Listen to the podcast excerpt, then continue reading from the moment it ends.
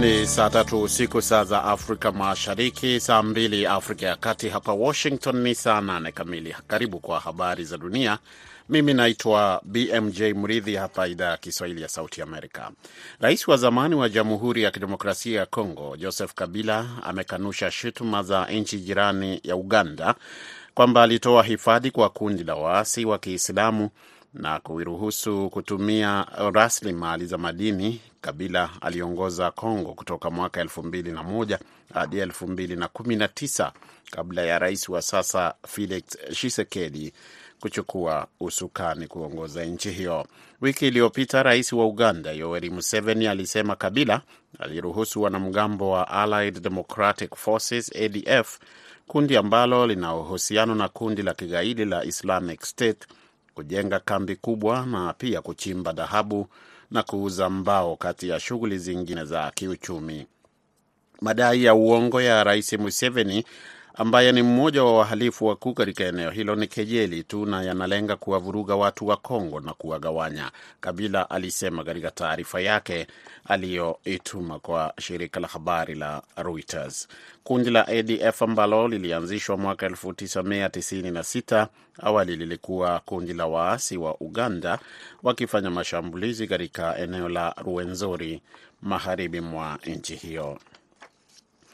Rais wa Afrika Kusini Cyril Ramaphosa leo kupitia barua aliyoiandikia mahakama amesema kwamba kukamatwa kwa rais wa Rusia Vladimir Putin kunaweza kuwa sawa na kutangazwa kwa vita dhidi ya Rusia, wakati Afrika Kusini ikiendelea kutathmini namna ya kumpokea kiongozi huyo aliyealikwa kuhudhuria mkutano wa viongozi wa jumuiya ya BRICS. Unaendelea kusikiliza habari hizi zikikujia moja kwa moja kutoka hapa idhaa ya Kiswahili ya Sauti Amerika, jiji kuu la Marekani, Washington DC.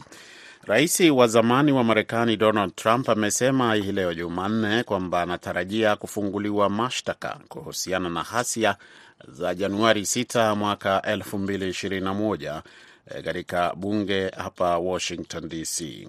Awali Trump alisema alikuwa amepokea barua kutoka kwa waendesha mashtaka ikiashiria uwezekano wa kufunguliwa mashtaka ya jinai kutokana na ghasia hizo.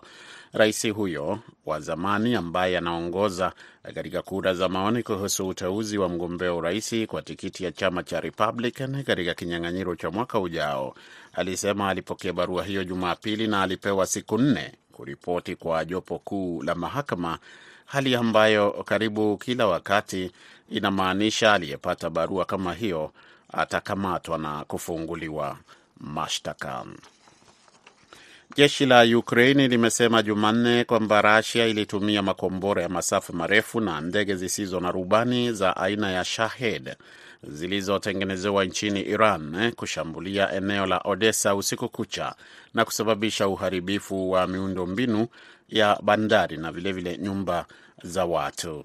Jeshi la Ukraine lilisema majeshi yake ya angani yalitungua makombora sita aina ya Kalibr pamoja na ndege zisizo na rubani 21 zilizokuwa zikipaa katika anga ya Odessa, lakini vifusi kutokana na milipuko hiyo ndivyo vilivyosababisha uharibifu ardhini. Na Umoja wa Mataifa umeonya Jumanne kwamba ulimwengu unapaswa kuwa tayari kukabiliana na mawimbi ya joto kali linalozidi kuongezeka wakati mataifa ya ukanda wa kaskazini yakikabiliwa na hali ya joto iliyokithiri. Matukio haya yataendelea kuongezeka kwa kasi na dunia inahitaji kujiandaa kwa mawimbi makali zaidi ya joto. John Narn, mshauri mkuu wa hali ya hewa katika shirika la Umoja wa Mataifa la hali ya hewa duniani WMO, aliwaambia waandishi wa habari mjini Geneva, Uswizi. Kauli yake imejiri wakati Ulaya ikikabiliwa na ongezeko kubwa la joto hii leo Jumanne na moto wa msituni ambao umeteketeza maeneo mengi ya ukanda wa kaskazini na kulazimisha kuhamishwa kwa watoto wapatao elfu moja na mia mbili. Ni hayo tu kwa sasa kutoka chumba chetu cha habari hapa studio, na kuacha na mwenzangu Idi Ligongo ambaye atakuongozea kipindi cha Kwa Undani. Mimi naitwa BMJ Mridhi. Kwa heri.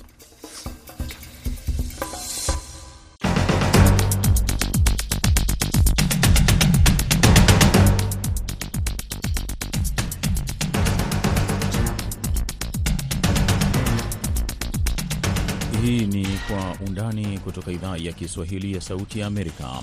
Karibu msikilizaji, popote pale unapotusikiliza katika siku nyingine ambapo tunaangalia habari muhimu kwa undani zaidi.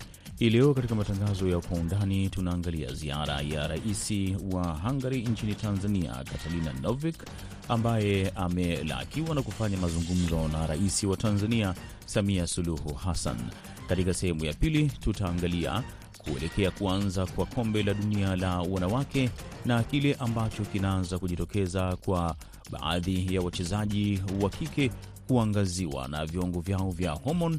Na je, hili linastahili kuchukuliwa na kuangaliwa kuwa kigezo cha kuamua mchezaji gani ashiriki michezo kulingana na jinsia? Ninayekukaribisha katika matangazo haya, jina langu ni Idi Ligongo.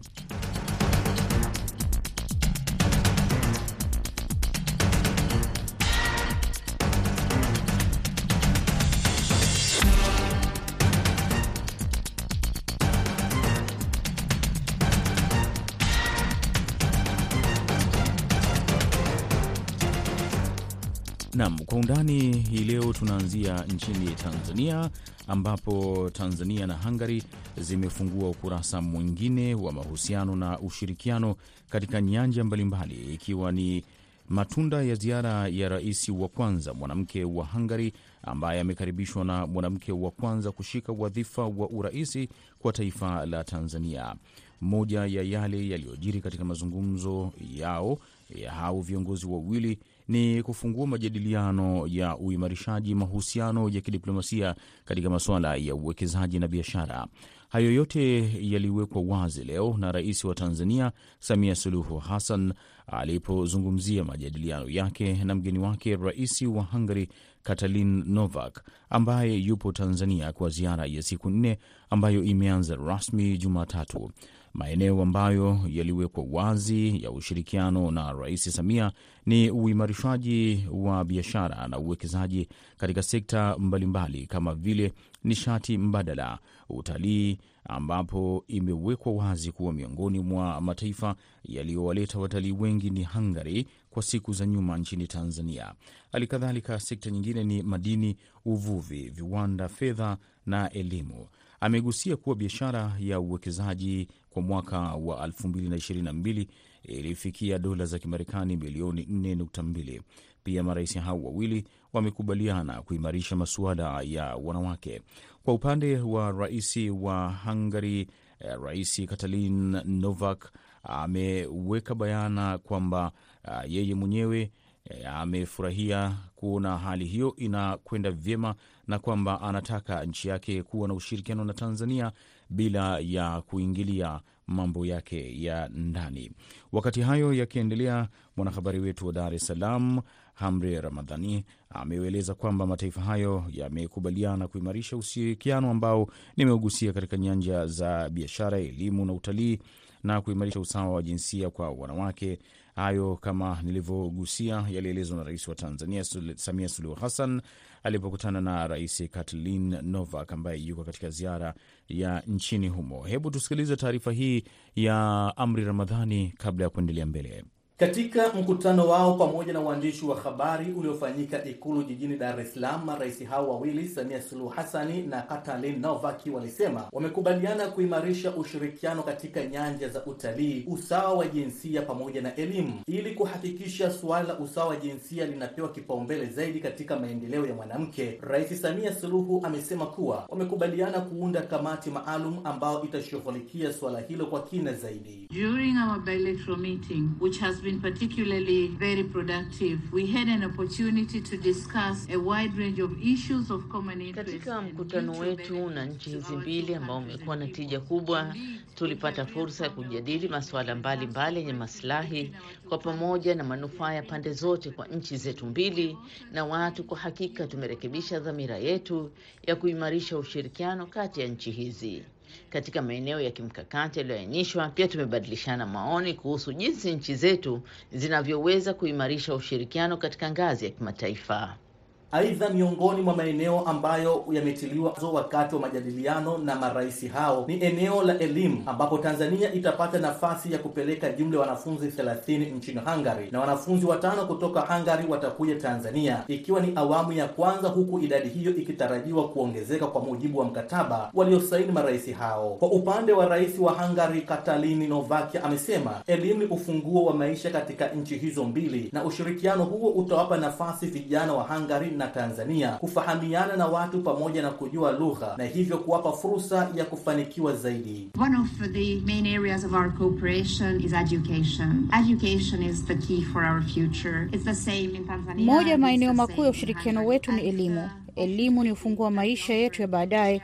Ni hivyo kwa Tanzania na ni hivyo hivyo kwa Hungary na uwezekano wa kutoa vijana wa Hangare na wa Kitanzania sio tu kujifunza na kusoma katika nchi nyingine, lakini pia kufahamiana na watu ili kujua lugha na kwa hilo kuwapa fursa ya kufanikiwa zaidi katika nchi zao.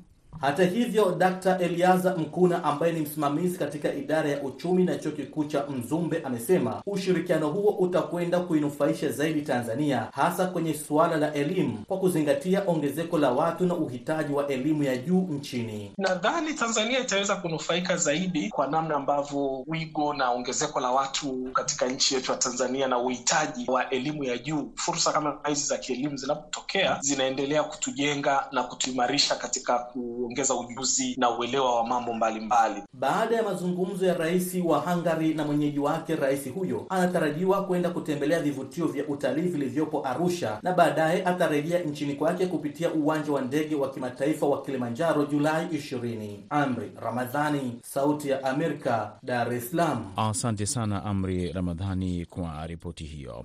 Na kwa hayo yote basi, mimi nikazungumza na Goodluck Ngingo ambaye ni mchambuzi wa masuala ya kidiplomasia ambaye ni katika kwanza atume muhtasari ambayo yeye anayaona yanakwenda kunufaisha mataifa haya mawili. Kikubwa unaweza ukazungumzia kwa namna gani ya kwamba Tanzania na Hungary zinaenda kutengeneza ushirikiano wa kiuchumi na kibiashara, kwa sababu ikumbukwe, katika nchi ambazo za jumuiya ya Ulaya ambazo zimejaribu kuwa na mtazamo tofauti, hasa wa namna gani ya kutofungamana moja kwa moja na mgogoro wa Ukraini, lakini kutafuta marafiki ama washirika wapya, mojawapo umekuwa ni Hungary. Kwa hiyo ukitazama kwa Tanzania ambayo na yenyewe katika Uh, migogoro ambayo inaendelea ambayo imekuwa ikiathiri uchumi wa dunia kama mgogoro wa Ukraini, ni nchi ambayo ilikuwa na na, na msimamo huru usiofungamana na, na pande yoyote. Kwa hiyo ni katika dhana ile sasa ya kutafuta washirika wapya, lakini vilevile ikumbuke kwamba Hungary ni, ni, ni zamani ilikuwa ni mdau mkubwa katika masuala ya ushirikiano na Tanzania, hasa katika uh, focus ambayo inakwenda Tanzania katika kuhakikisha unafufua sekta za kilimo na na mambo mengine na ambayo uh, katika miongo kadhaa tulijaribu kuwa na ushirikiano na nchi kama Poland, lakini sasa Hungary anakuja kama mshirika mpya ambaye anaweza kutuletea pia teknolojia rahisi za kuweza kuzalisha pembejeo uh, na vitu ambavyo tunavyohitaji katika masuala mazima ya kilimo, lakini katika suala zima la kukuza uchumi. Kilichosababisha haya yote kutokea ni ile hali ya rais huyu wa Hungary kuwa ni mwanamke wa kwanza kushika wadhifa huo katika taifa hilo, hali kadhalika na Tanzania vilevile vile, e, kuwa na rais wa kwanza mwanamke. Labda kushabihiana huku ndo kumefanya ziara hii au ni zaidi ya suala hili?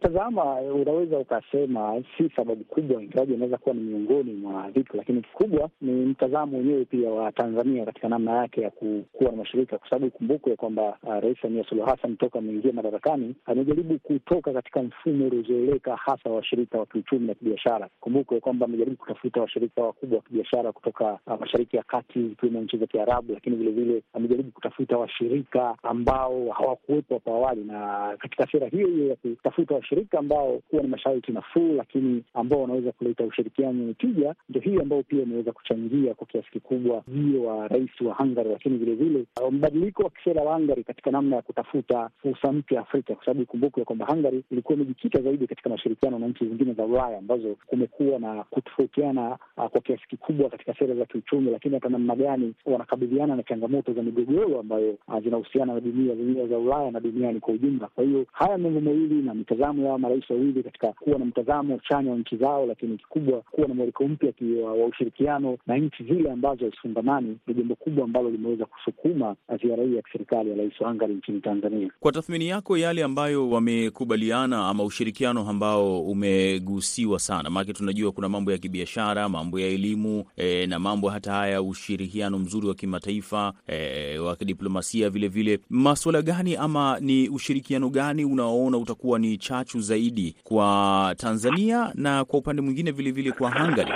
Ukitazama sehemu ambako kunaweza kuwa na mashirikiano yenye tija zaidi ni kwenye mashirikiano ya kibiashara, kwa sababu ikumbuke kwamba uh, nchi za Ulaya ambazo zilikuwa zikizalisha bidhaa za kilimo kwa wingi, mojawapo ilikuwa Ukraine, lakini vilevile uh, Urusi ambayo sasa ziko kwenye mgogoro. Kwa hiyo Tanzania inaweza kutumia fursa hii ya kuwa na nakisi ya mazao yanayotokana na kilimo ambayo ilikuwa yanazalishwa na nchi kama Ukraine, lakini vilevile uh, Urusi kuweza kupeleka Hungary, lakini Tanzania itanufaika kwa kuweza kupata teknolojia rahisi na mbadala za kutoka Hungary za uzalishaji, lakini vilevile kupata uwekezaji wa matajiri ama wafanyabiashara ambao wametoka Hungary ambao wanaona fursa za kiuchumi nchini Tanzania kwa maana ya kufanya uwekezaji wa moja kwa moja na hasa kutokana na kuyumba kwa uchumi uh, wa bara la Ulaya kutokana na migogoro ambayo inaendelea, lakini vilevile vikwazo ambavyo vinaendelea. Kwa hiyo uh, katika sekta kubwa ya kiuchumi ndo sehemu ambako tunatazamia kwamba kutakuwa na faida chanya katika nchi hizi mbili, kwa maana ya kwamba Tanzania na Hungary. Kwa mirengo ya kimataifa uh, Tanzania na Hungary ziko katika uh, maeneo gani hasa hasa katika huu mgogoro unaoendelea baina ya Ukraine na Russia? Ukitazama msimamo wa Hungary, lakini vilevile msimamo wa Tanzania umekuwa ni kuheshimu sheria za kimataifa na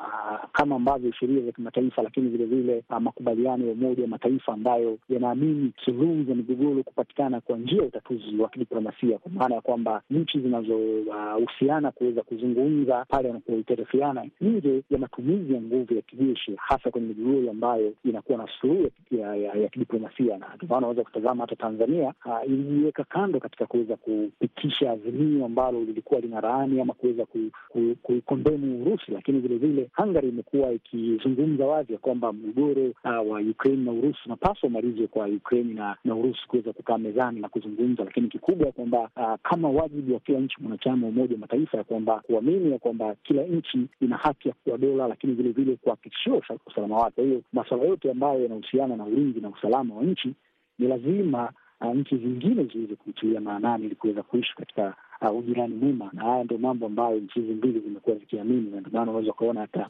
msimamo um, yake imekuwa imekuwa ikishabihiana sana, hasa yanapokuja maazimio ambayo yanakiuka taratibu na utamaduni wa, wa, wa Umoja wa Mataifa, kwa maana ya sheria ambazo tumeweza kujiwekea, hasa ukitazama namna mgogoro wenyewe wa NATO ambako baadhi ya mataifa yamekuwa akikiuka sheria mama za kimataifa ambazo zimeweza kuweka. Kwa hiyo Tanzania na Hungary wamekuwa wakisimamia kile ambacho wanakiamini, hasa uh, kuamini ya kwamba ni lazima uh, sheria na taratibu za kimataifa ziweze kufuatwa katika migogoro, lakini vikubwa kupatikana utatuzi uh, wa kidiplomasia kwenye migogoro uh, nje ya utatuzi wa kijeshi, kama ambavyo uh, mataifa mengine yamekuwa akiamini ya kwamba ni lazima Ukraine iweze kutatua mgogoro wake na Urusi kwa kutumia nguvu za kijeshi, kwa maana ya kwamba lazima Ukraine iweze kushinda nje ya kuwa na meza ya maridhiano na mazungumzo kati ya Ukraine na Urusi, msimamo ambayo Tanzania na Hungary imekuwa ikiamini. Tathmini yako sasa kwenda mbele, e, unadhani uhusiano wa mataifa haya mawili utakuwa vipi na kitu gani ambacho labda raia wa Hungary wanapaswa kutegemea kutoka Tanzania, hali kadhalika raia wa Tanzania wanategemea kutoka kwa taifa hili la Hungary? Tanzania kitu ambacho wanaweza kunufaika ni kupata teknolojia rahisi kutoka Hungary ambayo inaweza kuwasaidia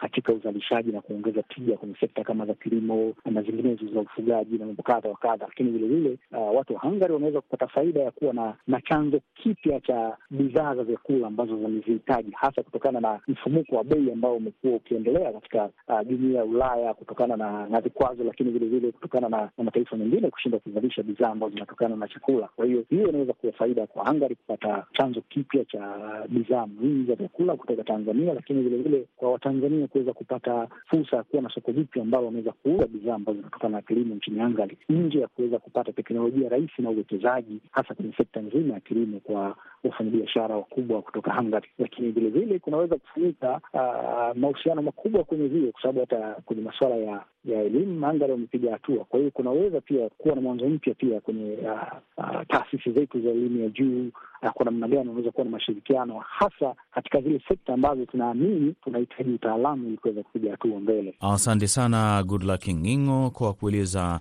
haya yote, na hapa ndo tunakamilisha sehemu hii ya kwanza ya matangazo ya Kwa Undani. Muda mfupi ujao, tutaingia katika sehemu ya pili ya matangazo ya Kwa Undani.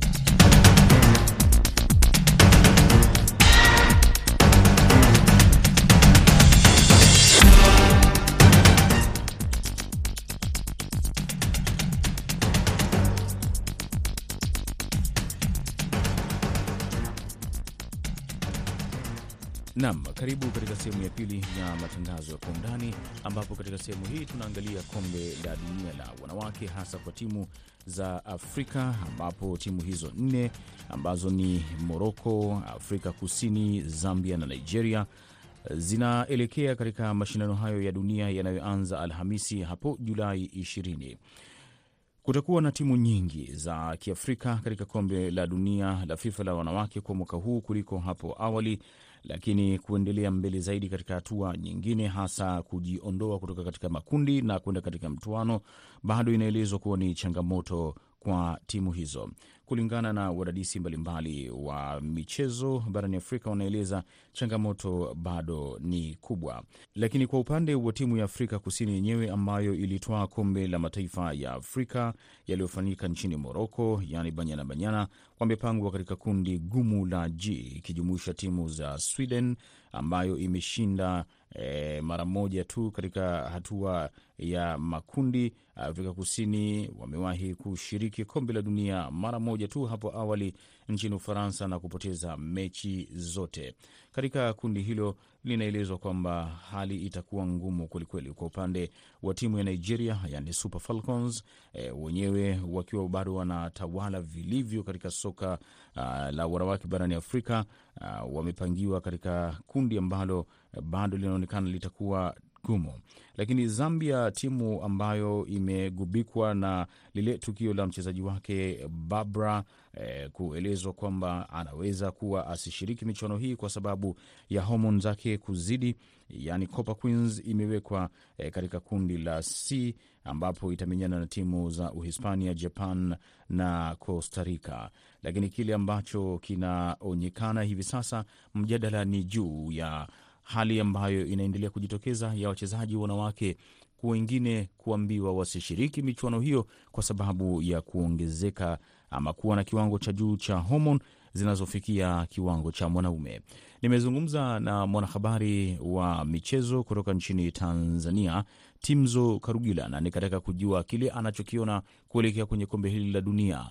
Je, litakuwaje? Marekani itaendeleza ubabe au tusubiri kuona mengine yanajitokeza? Hivi kila mwaka una mambo yake, na kila mwaka unavyozidi kuja mambo yanazidi kubadilika. Tutegemee surprise nyingi kutokana na kila nchi itakavyokuwa imejiandaa. Kadiri mwaka unavyozidi kwenda, kila timu inajaribu ama kila nchi inasoma nini kilichopita kwa mwaka uliopita, na kila mtu anazidi kusoma teknolojia ya soka, mambo yanavyozidi kwenda. Makocha wamebadilika, wachezaji wamebadilika, kuna nguvu kazi, kwa maana ya kwamba kuna wachezaji ambao watakuwa ni chipukizi, wamekuja kuonyesha nguvu kwenye mataifa yao. E, kwa hiyo yote kwa yote, naweza kusema tu kwa ufupi ni kuendelea kusubiria kuangalia joto la kombe la dunia kwa wanawake ni jinsi gani itakavyokuwa, lakini tusikalili kwa kile ambacho tumekizoea, tutegemee mengi eh, kwa maana ya kwamba kila siku kama ambapo nitangulia kusema soka linazidi kubadilika, si kwa upande kwa wanawake, inazungumzia kwa ujumla. Timzo, labda turudi kwenye mataifa ya Afrika ambayo yanakwenda kushiriki. Wewe unashuhudia soka la Afrika likizidi uh, kupanda juu hivi sasa na kuwa la ushindani, hata timu ambazo miaka ya nyuma zilionekana kama ni timu ambazo hazina ushindani mkubwa zinaonyesha ushindani upo. Matumaini yako vipi kwa Afrika kwa kuelekea kombe hili la dunia? Naweza kusema kwamba kutokana na maandalizi idi, ni jinsi gani timu ambavyo zitakuwa zimejiandaa, lakini tumeshuhudia eh, kwa maana ya kwamba hata kwenye kombe la dunia la timu hizi za vijana jinsi mambo yalivyokuwa, kwa maana ya kwamba kombe la dunia kwa under 17 pale nchini India, tulichokuwa tukitegemea kwa mataifa ambayo tulikuwa tunaona kwamba pengine yako chini, ukianganisha hasa ya Afrika na wenzetu Ulaya ama kwa nchi ambazo zinaendelea, mambo yalikuwa ni tofauti. Kwa hiyo naamini kwamba kila mtu atakapochanga karata zake, unajua anavyokaribia kipindi hiki, kila taifa anakwenda kuchungulia mwenzake kwa wale mataifa ambayo yamequalify zaidi ya thelathini. Kila taifa linakwenda kuchungulia mimi niko kundi gani, nitaanza na nani. Kila mtu anataka kwenda kuchungulia mbinu za vita za mwenzake, ili na yeye kuweza kujua eh, ni jinsi gani atakavyoweza kuchanganya karata zake. Kwa hiyo naamini tuna nafasi kubwa Afrika ya kuweza kufanya vizuri na kuweza kusonga mbele. Kuna hili tatizo ambalo limejitokeza hivi sasa na wadau wanaanza kulishughulikia kwamba kuna baadhi ya wachezaji eh, wanaonekana kama vile labda homoni zao zimekuwa nyingi zaidi. Labda tuanzie hapo, ili mnalionaje nyinyi kama wadau wa michezo kwamba wanawake wanaanza kama vile kuwekewa vikwazo vingi? Tumeshuhudia hata yule mwanariadha wa Afrika Kusini Semenya ameshinda kesi yake mm. Juma lililopita alikuwa amezuiwa kukimbia, kwamba homoni zake zimekuwa ni nyingi zaidi. Hili nyinyi wadau wa soka la wanawake mnalionaje? Kwanza mimi hivi nisitolee mfano wa kukimbilia kwa Semenya Afrika Kusini, nianzie katika taifa langu la Tanzania. Tumekumbwa lile ilikuwa la, la riadha kwa Semenya Afrika Kusini. Mi nimeanzia katika taifa langu la Tanzania. Hili swala limetukumba kwa Clara Vanga ambaye tumeshindwa kumtumia kwenye kombe la dunia chini ya umri wa miaka kumi na saba, na ninapozungumza mpaka hivi sasa amepotea katika ulimwengu wa soka. Kusema kweli, ni jambo ambalo linasikitisha. Mpaka tunapozungumza bado kesi yake haijulikani inatoka wapi na kwenda wapi. Kitu hiki mimi nafikiri ni kufika wakati kwamba shirikisho la soka eh, duniani kuweza ili kuliangalia kwa kina. Hakuna binadamu ambaye amejiumba, yule amezaliwa na Mwenyezi Mungu. Basi ni nini ambacho wanaweza kukifanya hili na hao watu kuweza kuwapa haki yao ya kuweza kucheza na kuweza kuwapa uhuru, kwa sababu hawakujiumba na wakutamani kuwa hivyo. Tumeona hili pia limemtokea mchezaji uh, Barbara Banda wa timu ya taifa ya Zambia ya wanawake, ambapo kulikuwa kuna taarifa kwamba uh, anaweza asishiriki kombe la dunia kwa sababu ya tatizo hilo. Sasa nyinyi wadau wa michezo, nyinyi wanahabari wa michezo, hili mnalipigia kelele vipi? Kwa sababu uh, swali bado ambalo kubwa la kujiuliza, ili mwanamke atambuliwe ni mwanamke au mwanaume atambuliwe ni mwanaume, ni kuangalia homoni hizo ambazo zipo ndani ya miili au ni maumbile ya watu. Hili mnalitetea vipi, Timzo? Kusema kweli, Idi, mpaka unaona mi nimeweza kupa mfano huo eh, ni miongoni mwa pia kama nilikuwa nimemsahau Barbara kwamba ni vitu ambavyo vinaumiza, na ukiangalia kwamba naye bado yuko katika ukanda wetu wa Afrika, ni mtu ambaye tuko naye jirani yetu hata hapa nchini Tanzania tunazungumza sana kwa sababu mimi ninarudi pale pale nilichokwambia. Je, hawa watu wote wameumbwa na Mwenyezi Mungu, hawana jinsia mbili, kusema huyu tunamweka katika wakati gani? Maana ya jinsia mbili, wa kike na wa kiume, yupo katika eh, jinsia moja, lakini ni homoni zimeongezeka. Tunajaribu kupaza sauti kama ambavyo unasema, kuzungumza na kueleza kama ni watoto wa kike homoni zimeongezeka, ni suala la kuangalia wao kuna vigezo ambavyo vitaongezeka kwa maana ya kwamba kama wanahitaji washiriki mchezo wowote ule ambao yeye anakuwa anaupenda, kuwe na vigezo kwamba iweze kufikia asilimia kadhaa kuzidi wale watoto wa labda wenzake ambao wa kawaida kama mimi. Lakini yote kwa yote, sijui, naamini kwamba hata tunapokuwa tunazungumza hata hivi tu hivi, hata wewe mwenyewe kitendo tu cha kuniuliza mimi tayari ni mchango mkubwa kwa hawa ambao limewaafekti, kwa maana ya kwamba wanasikia. Kama ilikuwa ni kitu cha kawaida, tusingeweza leo hii kuweza kukiweka kama kuwa kwenye mjadala, lakini bado wameendelea kufumba macho. Nadhani ni wakati sasa umefika, tunakwenda kwenye kombe la dunia, yale mataifa ambayo yatakuwa yamepata athari ya namna hiyo. Eh, sasa tusikuweza kuona kwamba wote kwa pamoja tunaweza kuzungumza lugha moja, kwa sababu ambao tunalizungumza wanakuambia linafanyiwa kazi, inafanyiwa kazi, lakini ndo kama hivyo. Utaona kama kesi ya Semenya, miaka nenda rudi, lakini mwisho wa siku ndo hivyo, unawachia wenye mamlaka. Sisi tumeshikilia eh, makali, wao wameshikilia mpini. Kwa hiyo yote kwa yote ni kufika hatua na wao wakatumia utu na ubinadamu zaidi. Asante sana Timzo Karugila, na hapa ndo tunakamilisha matangazo ya Kwa Undani kutoka idhaa ya Kiswahili ya Sauti Amerika. Kwa niaba ya wote waliofanikisha matangazo haya, mimi jina langu ni Idi Ligongo na shukran kwa kuwa nami.